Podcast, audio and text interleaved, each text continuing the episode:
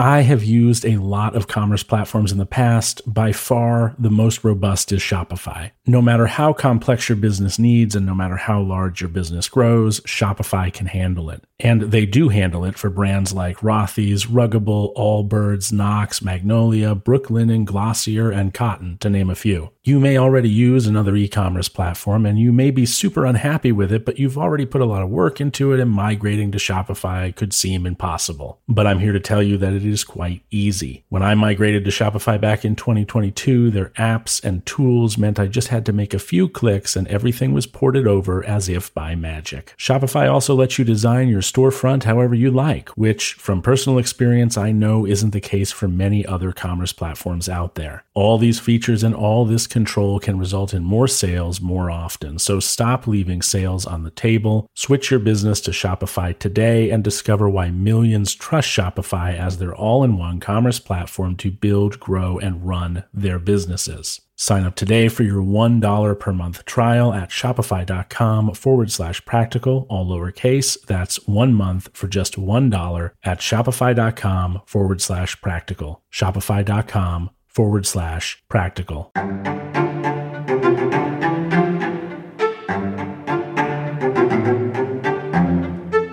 Welcome back to Practical Stoicism. I hope you've had a good week up till now. Today we're going to be going over the ninth meditation from Book Two of the Meditations by Marcus Aurelius. But before we do, as is tradition, I'd like to remind you that if you would like to get rid of ads and avoid these little preambles, as well as gain access to an Ask Me Anything feature, which is new, you can do so by becoming a premium member at stoicism.supercast.com. There is a link in the show notes and every episode's show notes to do just that. If money is tight and you can't afford to become a premium subscriber, or if that's just not really your thing, you can support this show by leaving a review and letting me know that you enjoy it, by sharing it with a friend, or by sharing a link on your social profiles to let others know about it. At this point, the podcast is getting over 100,000 downloads a month, which is jaw dropping, and I'm excited to see it keep growing. And really, I'm not doing much. I'm just reading a meditation, giving you my thoughts on it, and honestly, it's all of you that are helping it to grow so successfully. So thank you for that support. It really means a lot.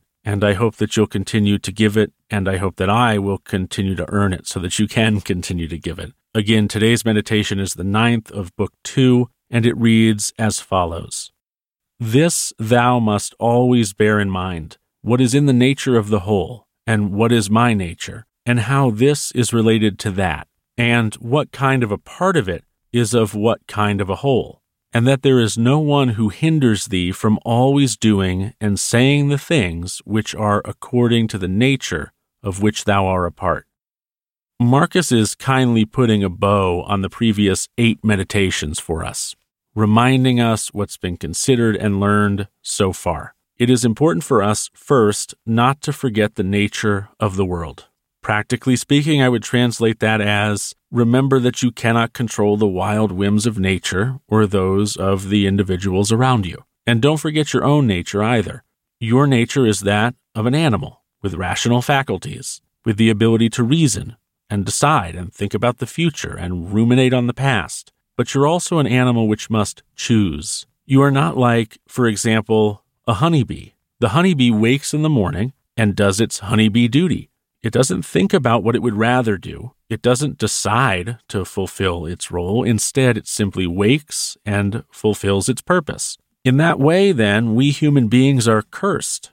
Our human function is to be useful, to benefit our communities, to work together, and to work to be in alignment with the rest of nature. And here, perhaps, you might finally understand what this means. Nature, all of it, has a job which is not only apparent to its individual parts, the honeybee, the flower, the salmon, the ant, etc., but which is also programmed into those parts. The honeybee can do nothing other than its job, but human beings, having the gift of reason and thought, can choose to be a part of nature or apart from nature. They can choose not to do their jobs. And you have got to remember this nature of yours, or else you will never be in control of yourself enough to find out what your job is and to do it.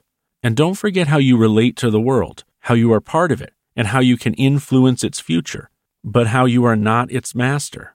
And I'll bring this to a point quickly and by quoting Zeno, the founder of Stoicism. He's also the statue on the cover art of this podcast. When a dog is tied to a cart, if it wants to follow, it is pulled and follows, making its spontaneous act coincide with necessity. But if the dog does not follow, it will be compelled in any case.